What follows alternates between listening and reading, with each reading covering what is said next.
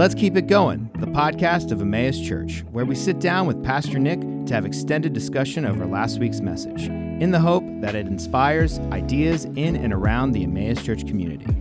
If you missed last week's message, have a question, or just want to know more about Emmaus Church, you can visit us at www.emmauschurchsc.com. Now, let's keep it going.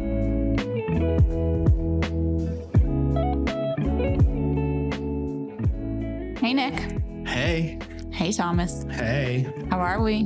we're good. I missed you guys this weekend. You gave us all these snacks. I They're- did. I set out snacks. We're prepared. Hostess with the mostest. a lot of protein involved. Mm-hmm. Peanut butter pretzels and what are these? One protein bars? Mm-hmm. What are you suggesting that our our muscles are looking a little less muscly? Thomas comes to my house. He asks for a protein bar. Hmm. I got to keep my macros up. Mhm. Macros. How was your weekend? Did you It's miss up? fantastic. I did. I did. I missed. You know, we were we were out. We were in Edisto. I love Edisto. We were there for the weekend, which is nice. It was really nice. But we've been gone a lot this summer as a family, and I'm kind of over it. I'm like, I'm tired of fun. That makes We've sense. missed you, Nick. Well, I'm here right now. I would think you'd have a deeper tan. You know what? I'm covering up now. Mm-hmm. 40 years old. I got some spots that I'm a little, you know, curious about. so I'm like, I wear the big, I wear the big, uh, the big hat, the big straw hat. That's me. I'm that guy on the beach now. Mm. Big straw hat and sun shirts.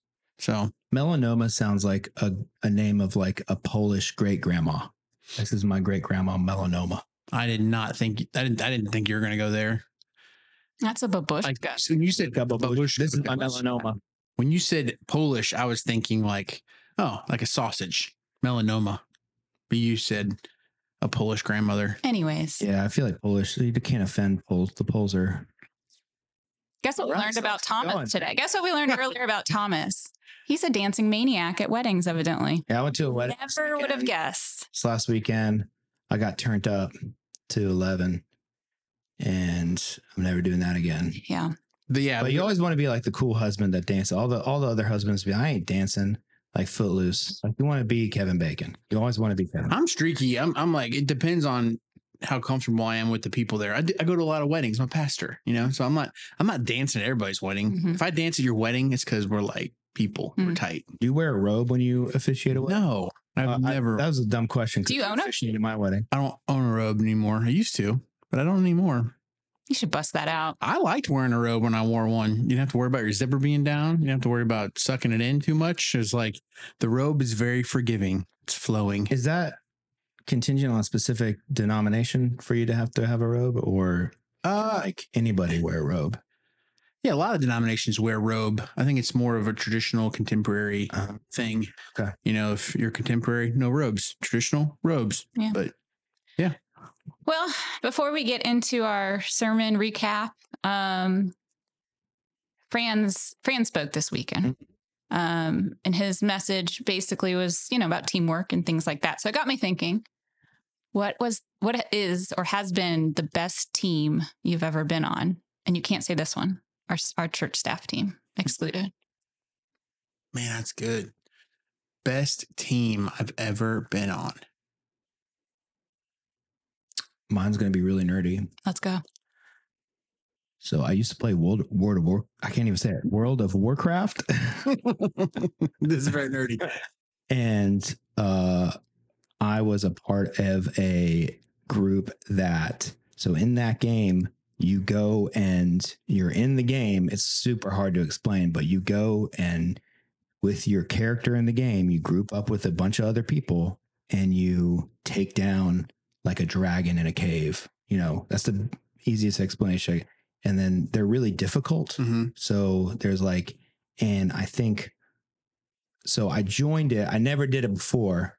And you like, so people always look for new players to, hey, we're going to start this raid group where we're going to go take down this dragon in the game. hmm And I got to know these people very closely. And like I knew them by their real name, and we were encouraging to one another. And it was like, great job. Became friends on Facebook. Wow. what was the age range? It was like 18 to like 42. Okay. Did his team have a name? Uh, I can't remember the name. Okay. Have any of you ever found uh ended up at the same wedding together? No. Okay, No, I've pretty never met these people in real life, nor do I want to. Um, but it was just really cool because like it's so nerdy, but it's like a really like in in the realm of people who know what I'm talking about, they're like, oh wow, cool. Like, Mhm. you know, Yeah, and so that it's not was, us. It's not us. yeah, yeah. I wonder how many people are mashing that 15 second forward button Yeah. right now. Probably. this is weird. Or just unsubscribing. Lindsay, what about you? So middle serious athlete. middle school and high school, I played volleyball and softball with the same group of, I don't know, it was like six to seven girls. Um, but I was the only one a grade year younger. And I mean, we we played together for years, and I distinctly remember uh, like senior senior night for their last volleyball game. All of them got like brought out on the court, and I was like the lone kid sitting on the sideline, just bawling, just like absolutely bawling because I knew the next year I'd be All alone. all alone. I don't know, um, but yeah, that was a great team. Man, I ha- I've had a lot of them. I, I would say this team, but you told me I couldn't because this is the most fun I've ever had in ministry. But I, your last story made me think of I don't know why my sixth grade first year playing football. Sixth grade it was like a we called them I guess it would be a rec league Mhm. because you're not old enough to play for the middle school yet. But we were an expansion team, the Steelers. We were the Pittsburgh Steelers, and we were a bunch of newbies, never played football before. And we ended up like, we've got a hot streak at the end of the year, and we beat the team that hadn't lost in like three years, Hmm. the Raiders. We beat them. And that was amazing. I remember how fun, much fun. Like, that team was like a real life sandlot. Like, it had all the weird characters, you know, that were like not good at, they're only good at like one thing. You know, like one guy was super fast, but he couldn't catch. Yeah. Yeah. It was like a real life sandlot thing. It was pretty fun.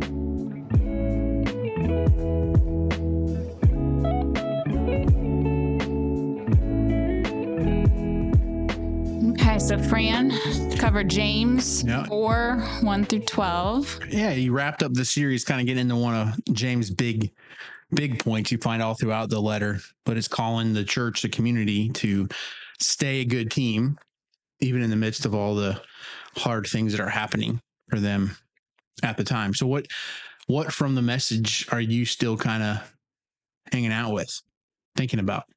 I mean, I like that he took the route and and applying it to Emmaus being, you know, young and early church and you know, here's some some pointers to how to to grow a healthy church. I think um I mean there's plenty of examples of unhealthy churches out there in the world. Um and I don't I mean none of them expected to get to that point. Mhm. So I think it's nice to have some guardrails and some some mindful things to think about. Um, I was thinking about that. Um, what was that podcast we listened to?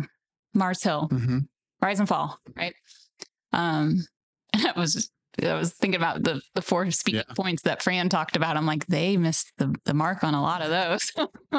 Yeah. I, I love that piece on just the importance of humility. hmm You know, I think um, you know, what makes a community a community is that people are there for a bigger reason than just themselves. You know, like that's the glue that holds it together. It isn't just about, you know, you and your own preferences, but we're all here because we think collectively we're capable of doing more than, you know, on our own. And so that that need uh to sort of hold on to that, you know, that that sense of like this isn't just about me getting my fix, you know, getting what I need, but it's about us all building something. And that the truth of that, I think, transcends, you know, any type of community, whether that's a church, of course, but even like in our families, you know, that that need to constantly, you know, hold out a bigger purpose uh, for our families other than just, you know, our own particular roles and needs, you know, within within the home. like a good team the part where it's like uh, bad teams have people that are just super into themselves Mhm. and there's a difference between like being humble and then also being too modest Mm. and like a good team is able to step into the role of the the one that's in focus at that any given time and then the other people are, are uh are able to step into the role of the assist you know Mhm. and Yeah. and you're able to if we're talking about basketball you're able to be the guy that dunks but then you're also looking to be the you can be the guy that rebounds and then like it turns into the guy that gets the triple double like you know Mhm. like that's something that is recognized not just for how good you are at shooting but you're good at getting rebounds you're good at making assists Mhm. like and so like a good team is flexible in that like you're not being so humble that you're never able to step into the role of of somebody that takes the lead but then you're not being like like ego is completely out of the picture like like Mhm. there is no like this this ego you're in you're stepping to the role of leader because like not because you have a big ego it's you, like Hmm. does it make sense like Yeah, because I think, man, it gets into kind of what we talked a little bit about. I think it was last week.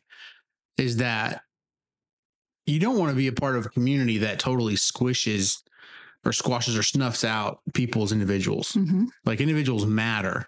They're just not the. It's not the focus. Like because the team needs your weight. The Mhm. team needs your gifts. The team needs your input. That we don't we don't need you to just sit, you know, on the bench and act like you don't have anything to offer. No, you do have something to offer. You know, you matter, Mhm. but you matter in terms of being a part of right the whole. You know what I mean? like teams aren't shying away from celebrating an individual accolade like Mhm. that's a part of teamwork is to encourage your teammate be like you did really good and the whole team celebrates you for the play you made Mhm. but then at the same time like it's not always about you yeah. um like that's a good balance between like team Mm-hmm. Yeah. You ready for a tangent question? You got a tangent? I kind of do. okay. And I want to acknowledge that I com- I complete because this, as Thomas is our content editor, he's he's going to get a little uncomfortable here, I think. But I completely understand where Fran was going with his example. You know, he said uh, the importance of not caring about someone else's political beliefs, like careful with your allegiances.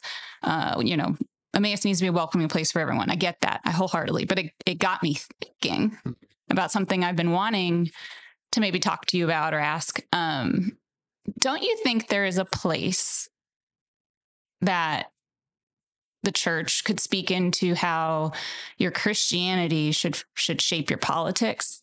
And if I mean, especially in James, uh, you know, there's the the concept of the great reversal where God just turns everything upside down, and you know, you, you care about the poor, the widow, the orphan.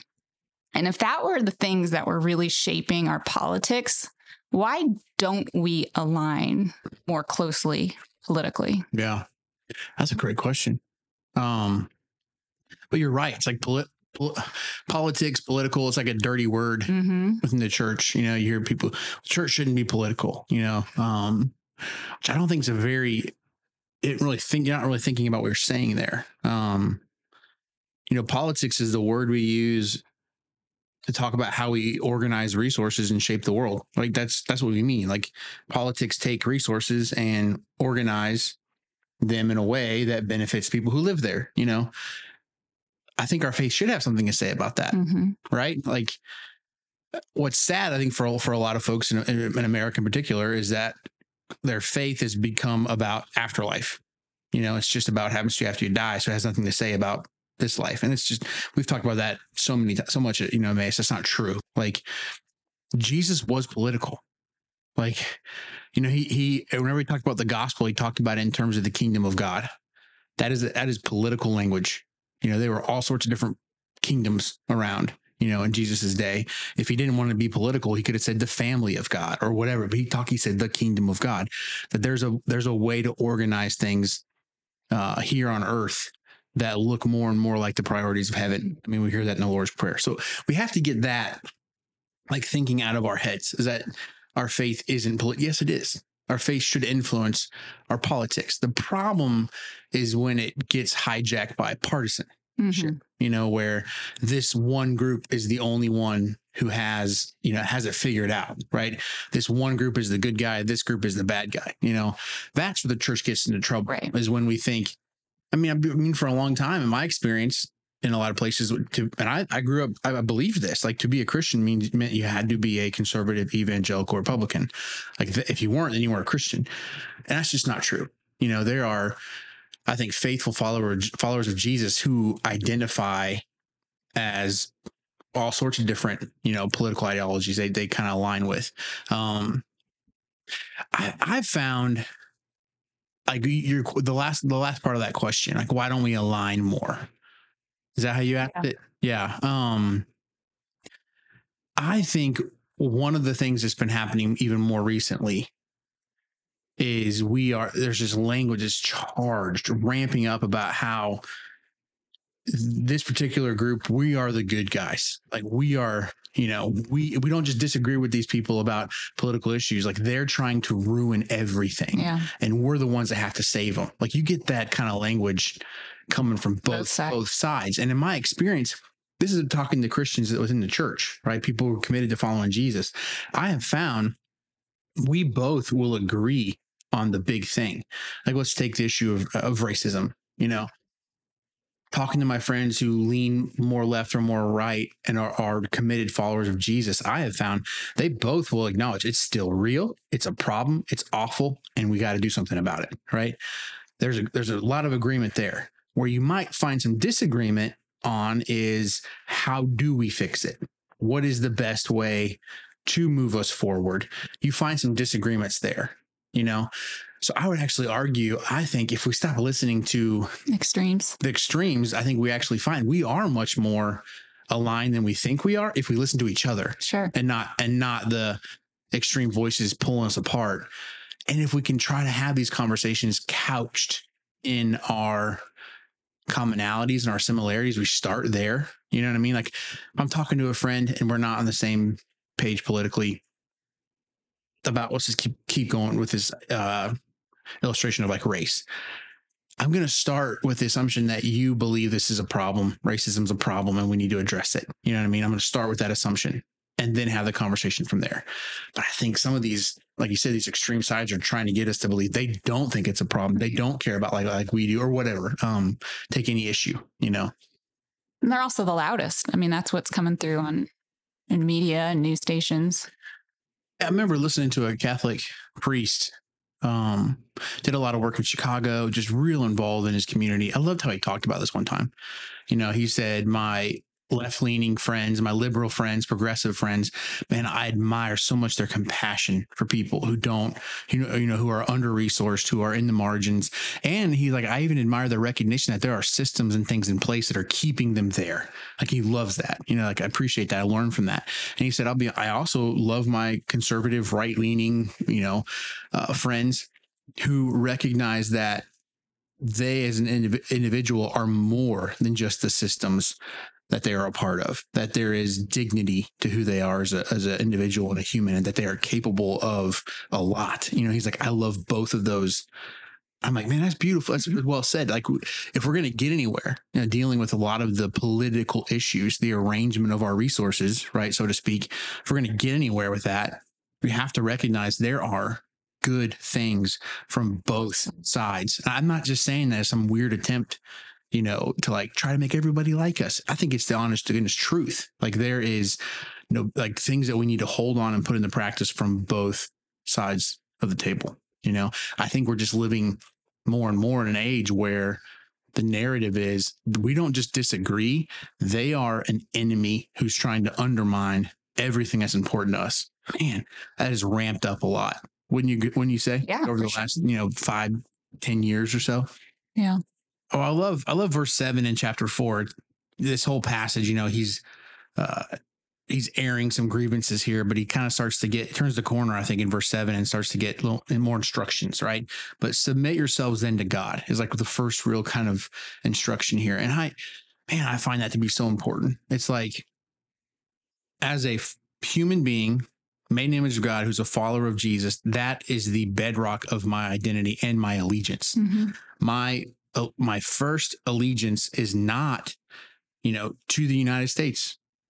You know i don't like saying the pledge of allegiance not because i'm you know not uh, grateful for america but because my allegiance has already been pledged. Yeah. does that make sense? Like i pledge my allegiance and it might sound corny but i found it to be super helpful for informing how i engage with you know uh, the politics in the area where I live because I don't over identify with any one group. I've already you know pledged my allegiance to Jesus and the kingdom of God.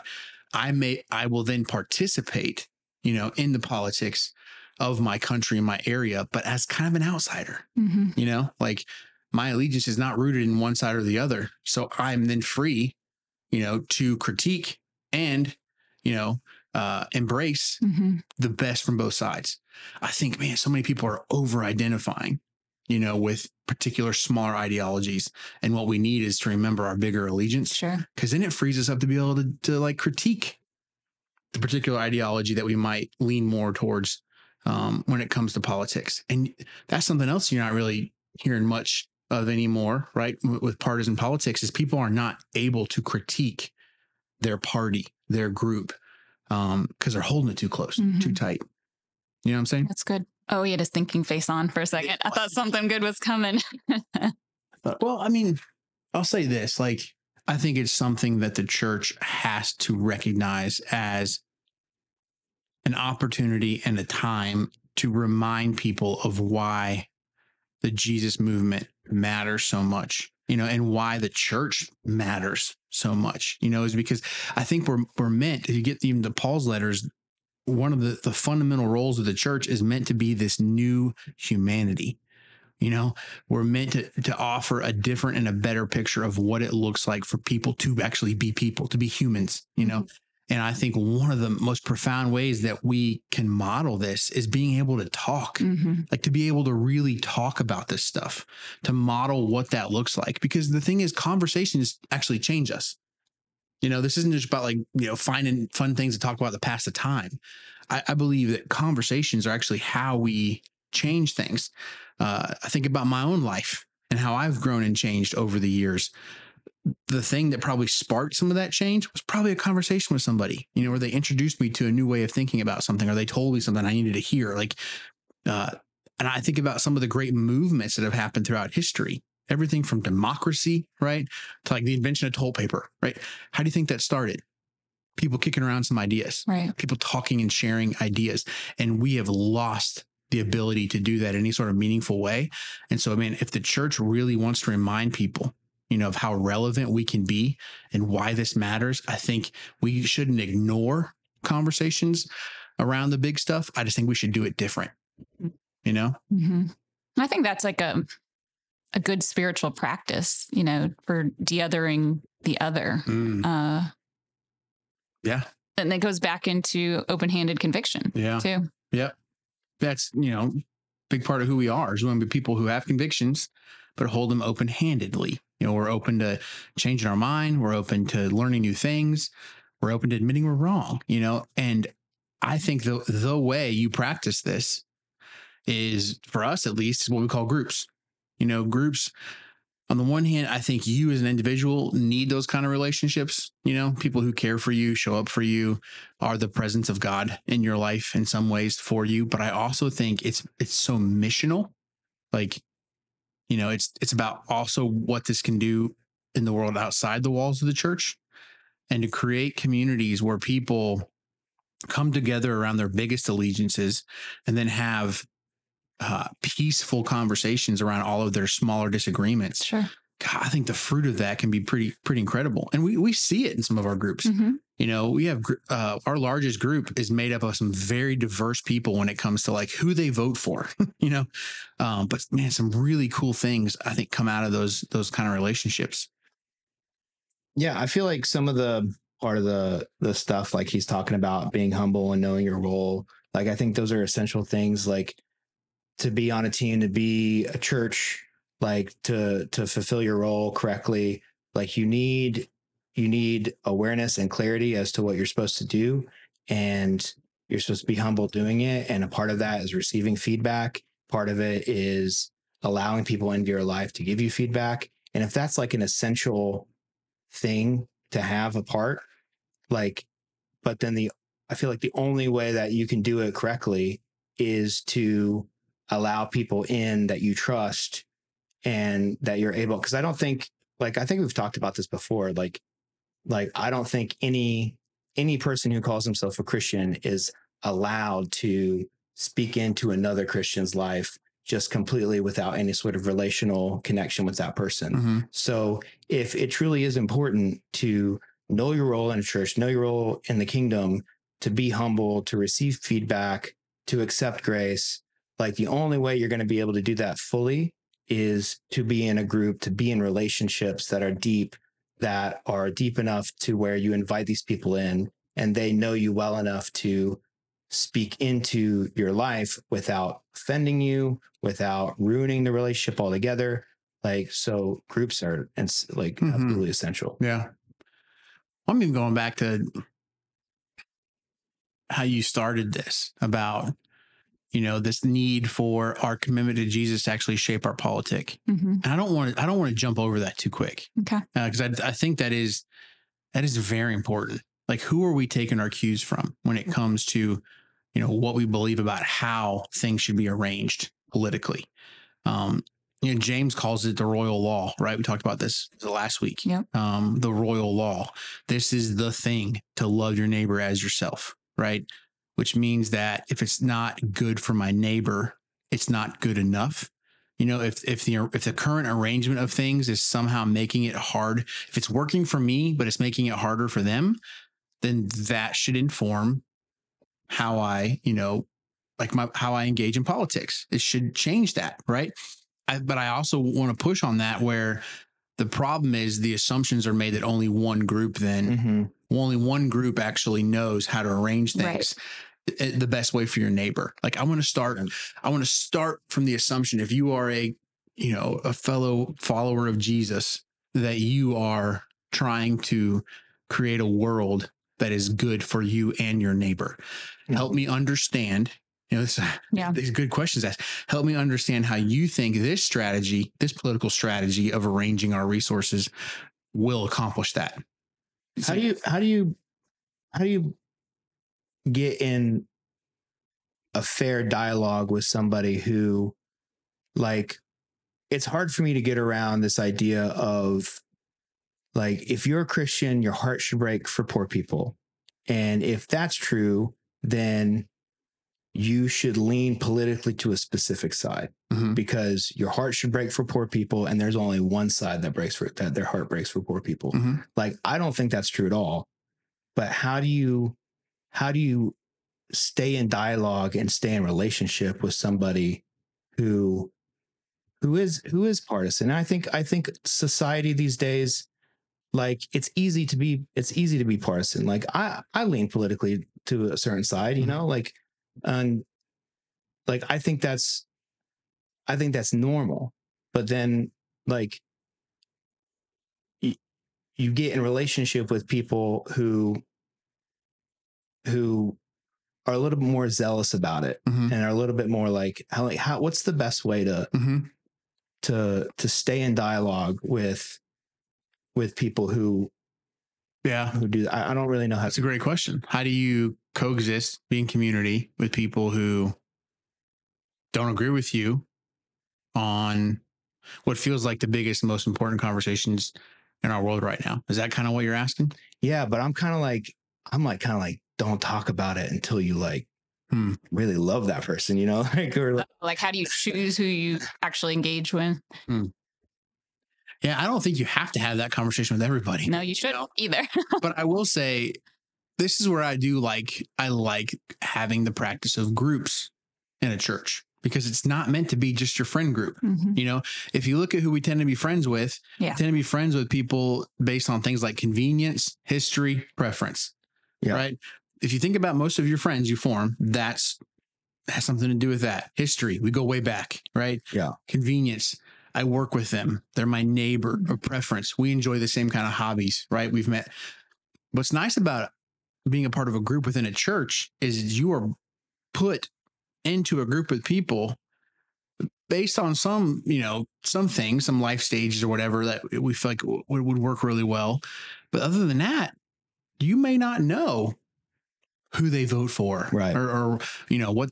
And I think that is it can be so good for us, Yeah. um, because the first thing you got to start with is like, so we call open hand conviction. Like, I'm probably wrong about some things. I need to learn some stuff, you know? And so when somebody challenges you, kind of, kind of back to what you were talking about earlier, if, if you feel yourself challenged by somebody, um, you feel some conflict there, I don't think the first reaction should be they're wrong or there's something bad about them. Right. They're not. Maybe our first reaction to go, ooh, why is that bothering me so much? Where's that coming from? I mean, that's how this chapter opens up, you know, examining your Mhm. internal examination of, Mm. of your your Mm. place in conflict. Hmm. Are you in good practice of that? Well, read those verses. So You're, you're right. Chapter 4, verse 1. What causes fights and quarrels among you? Don't they come from your desires that battle within you? You desire, but Mm. do not have, so you kill. You covet, but you cannot get what you want, so you quarrel and fight. Do you, you do not have because you do not ask God. When you ask, you do not receive because you ask with wrong motives, that you may spend what you get on your pleasures. That's like self awareness in a nutshell. Yeah. Yeah. Why does this bother me so much? Why does this make me so angry?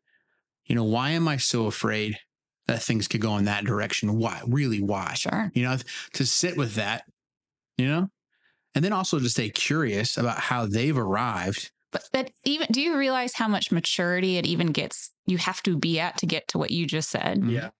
Like Mhm. that's hard. Because you, Natural. you yeah. Yeah. I mean, it I, is. I mean, it really is. It comes back to, I, I, for a while, I'd cringe at this word conversion, hmm you know, like, because a lot of us, how that word was sometimes used, you got to convert people, you know, like go out and I remember wearing red smocks and passing out little pamphlets in the corner of the street in New York City, you know, like, are you saved? You know, get- and I don't, and I think for a long time I threw that word out and just totally rejected it way too. And I'm coming back to it. Is what I'm saying is like people, man, the, the Jesus way of thinking about things, like Mhm. what Fran was talking about, grace. What's what's what are his three words he loves? Everybody needs love, grace.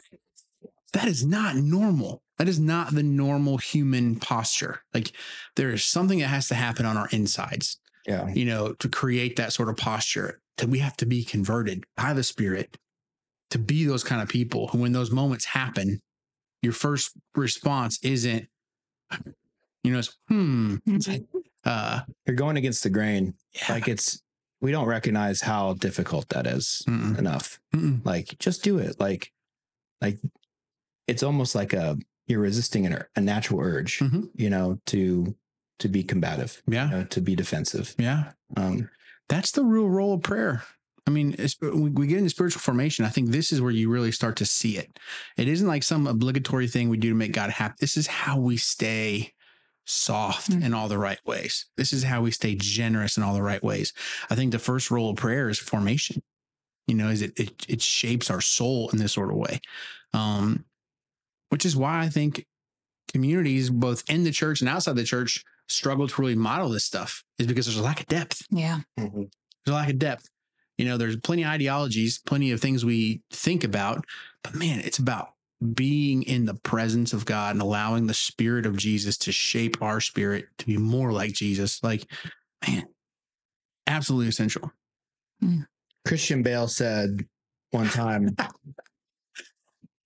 if you have a problem with me, call me.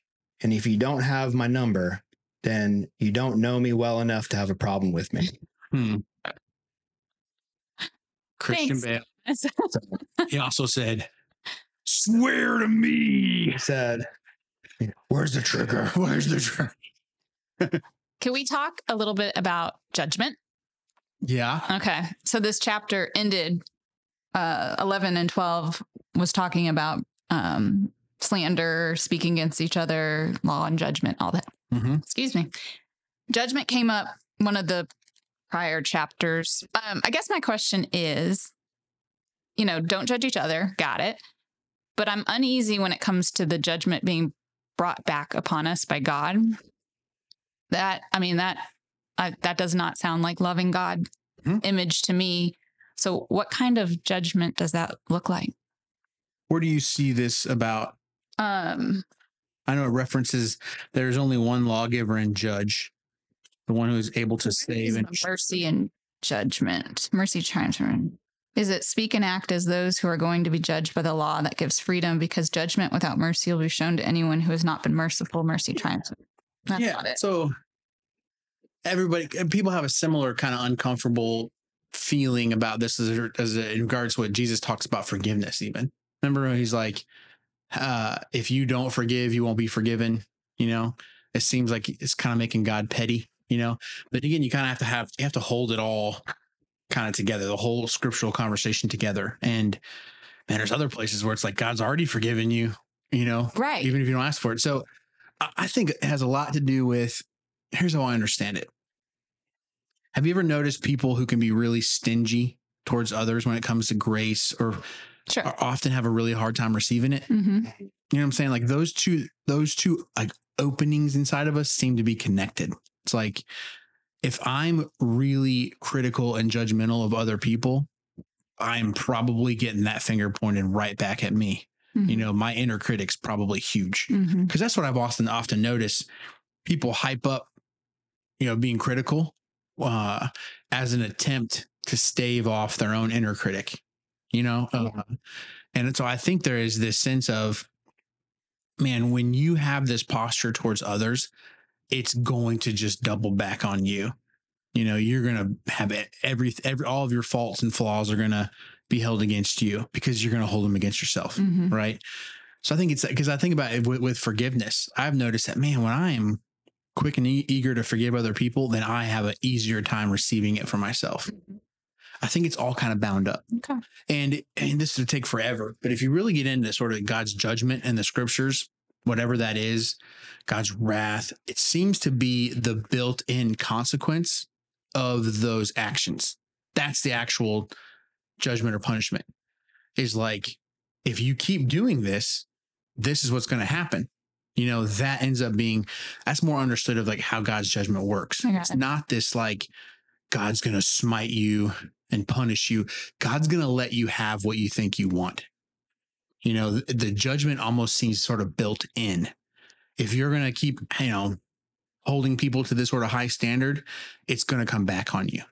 The punishment is kind of built into the, the action. Yeah. Does that make sense? Yeah, that does. um, that would take a really long time to walk through, Right. you know, all the different passages of scripture. But I walk away thinking a bit more of like that. It's like God's judgment is letting us have what we think we want. You want it, have it. Mhm. How's that working out for you? You know? So, in regards to things like grace and judgment, our whatever we are able to extend to other people is going to be the same that we're able to receive for ourselves. There's a stinginess to it. So, that's how I read it. I have a vague memory of a sermon that you gave on that once now that you're saying it out loud. That sounds familiar. Sounds familiar. Sounds familiar. But that's been my experience. And people that I know is like, man, You're right. They, the folks who are the, I mean, uh, take, take, uh, our Enneagram friends, you know, the, the ones in our life, and they can be hypercritical, you know, the people in there, cause they're, that's how they think they fix, fix things. But anybody that knows a one knows their inner critic is way harder on them than they are on the people in their lives. I mean, they deal with a serious inner critic. hmm I think it's wrapped up that way. is it like you need you still need to receive the grace because living life as if you aren't forgiven is is almost as bad like like Yeah. you there's no difference like Mm. if, you, if you feel you're like i've given you grace but you're still acting and living like you're in that cell but you're the door's wide open Yeah. like that's just You're a prisoner of your own I was thinking about inner rot. Yeah. Yeah, it's. I think of uh, C.S. Lewis wrote this great allegory called "The Great Divorce," and it's it's particularly it's supposed to be about life after death. Um, and everybody's starts off in this place called the Gray Town or whatever.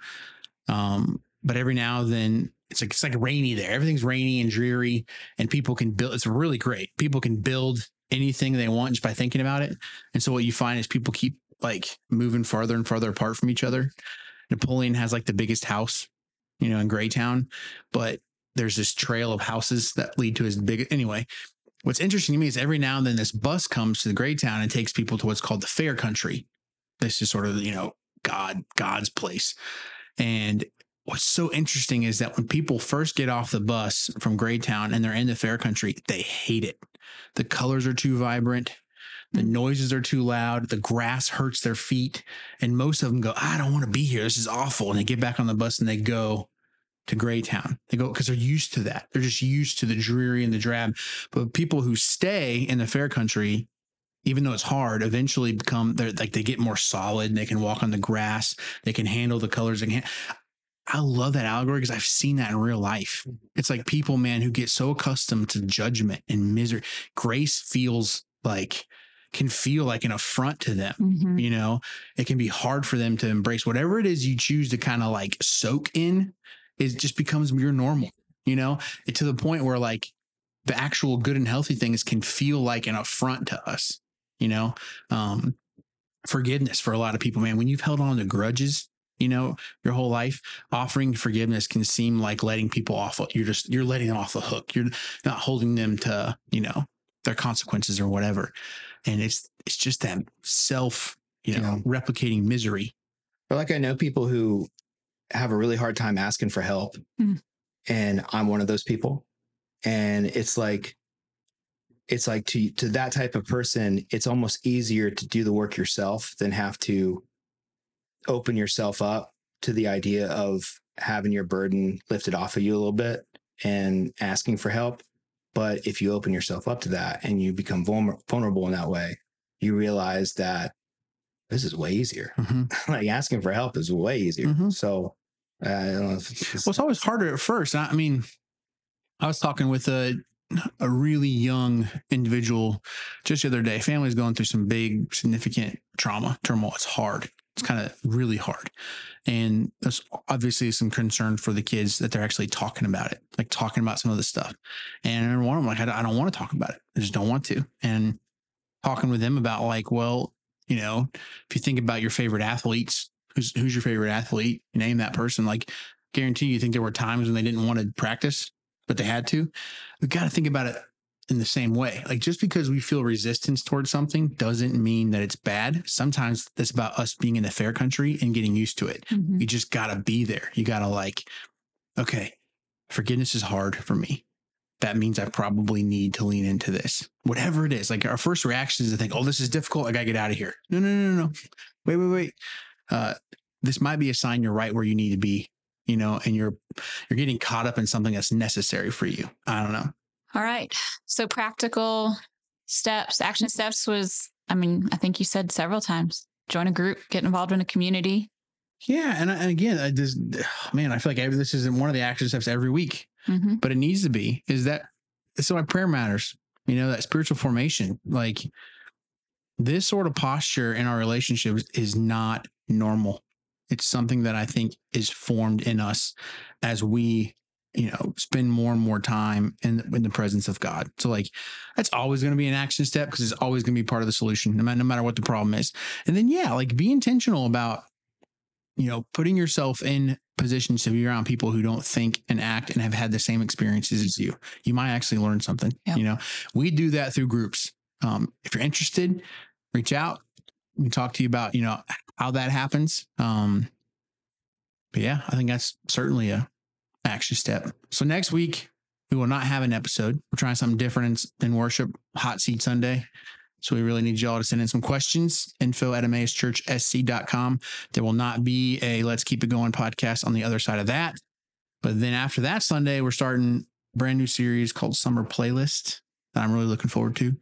We're going to look at four somewhat obscure books in the Old Testament Job, Jonah, Ruth, and Esther. Kind of do a high I view. forgot those were books. They are. They're books. That's going to be a fun four week series. And I'm sure these episodes will be fantastic. Mm. All right. That was a good talk. Enjoyed it. Yeah, it was good. It's fantastic. I think I want to pray this time. I Okay. think you should pray, Thomas. All right, I'm going to pray. All right. Let's pray. Father God, thank you for this day and this time that we can come and just discuss more of the sermon. Um, I pray that you uh, just bless this week um, until we return uh, to church on Sunday, gather together um, to worship you, and um, just be with us. Um, remind us of your presence. In Jesus' name we pray. Amen. Amen. Amen.